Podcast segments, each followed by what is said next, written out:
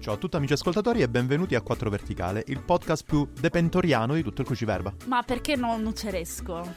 Ne parleremo fra 5 minuti. Prima di tutto diciamo che i nostri contatti sono 4verticale.com Scriveteci, scriveteci un messaggio su Facebook, fate un po' quello che volete, ma fatevi sentire perché noi siamo qui che vi aspettiamo. E fatevi sentire in tutte le lingue. Certo.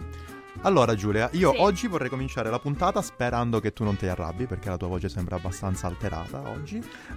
Dicendoti, anzi chiedendoti se riconosci questa fantastica citazione. Vai. La quantità di veleno che può essere iniettata da un solo morso a volte è gargantuesca. Mi è sempre piaciuto l'aggettivo gargantuesco. Succede raramente di poterlo usare in una frase.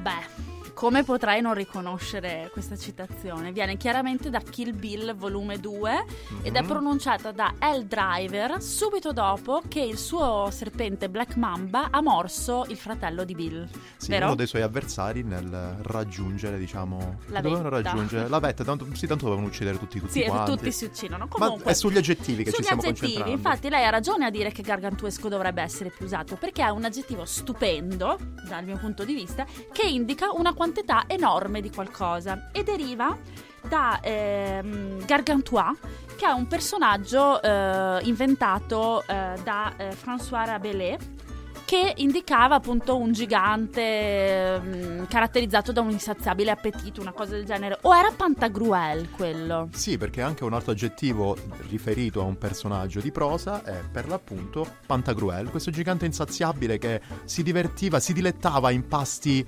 luculliani Ah. eh, molto molto molto abbondanti. Ecco, quindi ehm, amici, forse avete capri- capito l'argomento di questa puntata, no? Cioè quegli aggettivi che derivano da nomi di ehm, scrittori, ehm, autori in generale, da nomi di città inventati che vengono usati nella nostra lingua di tutti i giorni e che dovrebbero essere utilizzati di più, secondo me. Passiamo direttamente al prossimo. Dai che ne abbiamo una bella sacchettata. Allora, hai mai sentito parlare di una situazione kafkiana?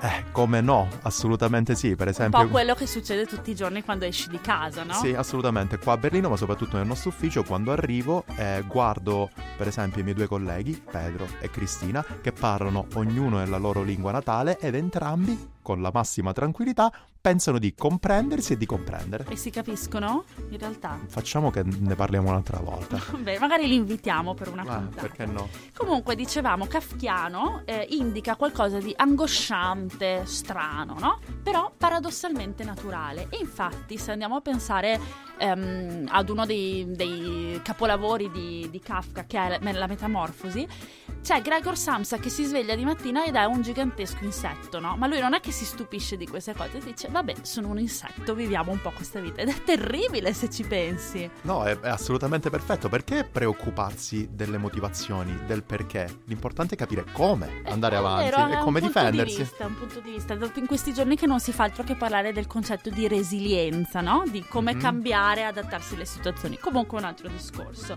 Andiamo avanti, dimmene uno tu, dai. Allora, eh, uno che mi sta molto molto a cuore è il crescendo rossiniano. Bello. derivante ovviamente da una tecnica non inventata ma molto usata da Gioacchino Rossini. Lui nelle sue opere usava avere delle ripetizioni costanti di alcuni tratti delle proprie opere per l'appunto e ad ogni ripetizione si aggiungeva uno strumento fino a raggiungere questa, la potremmo chiamare estasi finale in cui tutto sembrava molto eh, incombente, molto forte. Calzante, no? Certo. Esplosivo, diciamo. Bello, bello. E in questi casi, appunto, questa è una cosa che sicuramente si può riferire alla musica, ma soprattutto si può riferire alla vita quotidiana. Sì, ad esempio, quando io di mattina vado alla macchinetta a prendere il caffè e c'è la fila, è un crescendo rossiniano di rabbia, no? Cioè, come vi permettete?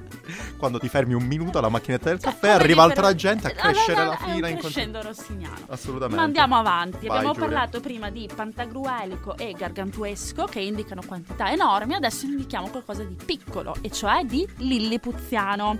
E Mhm. come non ricordare appunto Lilliput, la città inventata da Jonathan Swift nei viaggi di Gulliver? Ti ricordi? Assolutamente sì. La cosa che ho in mente più, in maniera più vivida è l'immagine, era un'illustrazione appunto di, del, non mi ricordo dell'autore che aveva appunto illustrato questo libro, in cui c'era questa immagine di quest'uomo gigante, il nostro, il nostro Gulliver, il nostro Confondi Gu- con Oliver Twist. Esattamente, il nostro Gulliver che era circondato da questi nanerottoli che lo avevano inchiodato al terreno e legato e non- per il quale non poteva muoversi. Che poi ti sei mai fermato a pensare, era- erano loro ad essere piccoli o lui ad essere gargantuesco?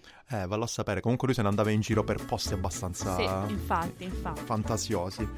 Un'altra cosa che mi viene in mente è sicuramente una situazione da girone dantesco. Eh sì, cioè una situazione mm, infernale direi. Tu hai qualche esempio, giusto Giulia? Io, guarda, sì, onestamente. Allora, tu sai che io non, non- non amo frequentare i posti troppo affollati, no? Cioè, Certo. Dipende da che posti sono. Eh, Quella volta che sono andata al Berghain, dopo aver fatto la fila, tra l'altro, quindi crescendo Ovviamente, rossiniano rossiniano. via dicendo, mi sono trovata in questo posto buio, caldo, pieno di gente, con la musica techno che io odio, sparata a tutto volume, la gente che si agitava senza un apparente mm, ordine corporale, cioè braccia e gambe che volavano dappertutto, sudore, puzza. Per me quella è stata una scena da girone infernale. Lo sai che cosa fa diventare il Berghain, perlomeno sotto un punto di vista, non un girone dantesco? No, Il fatto che l'alcol non costi poi così tanto. vabbè, questo è un Quello- altro discorso. D'accordo. Questo è un altro discorso. Allora, amici, concluderai questa, questa carrellata gargantuesca di eh, aggettivi kafkiani e anche un po', forse, se vogliamo, rossiniani. Sì, no? sicuramente questo è un finale Eh? rossiniano. Con una- un'altra citazione da uno dei miei libri preferiti, che è La trama del matrimonio di Jeffrey Eugenides, che è uno scrittore americano eh, di origini greche Ok. se non si fosse capito dal cognome. Allora, ci sono i due personaggi che escono dal cinema, uno dei due è uno scrittore e dice il mio obiettivo nella vita è diventare un aggettivo. Ed ecco perché all'inizio vi dicevamo depentoresco, nuceriano, nucereso, depentoriano. Noi lo siamo già diventati. No, Decidete un po' voi. Appunto. Decidete un po' voi. Cosa volete essere e fatecelo sapere. A 4 verticali chiocciolabubble.com che è la definizione più kafkiana No, depentor nuceresca. di tutto il cruciverba. Ciao ragazzi. Ciao!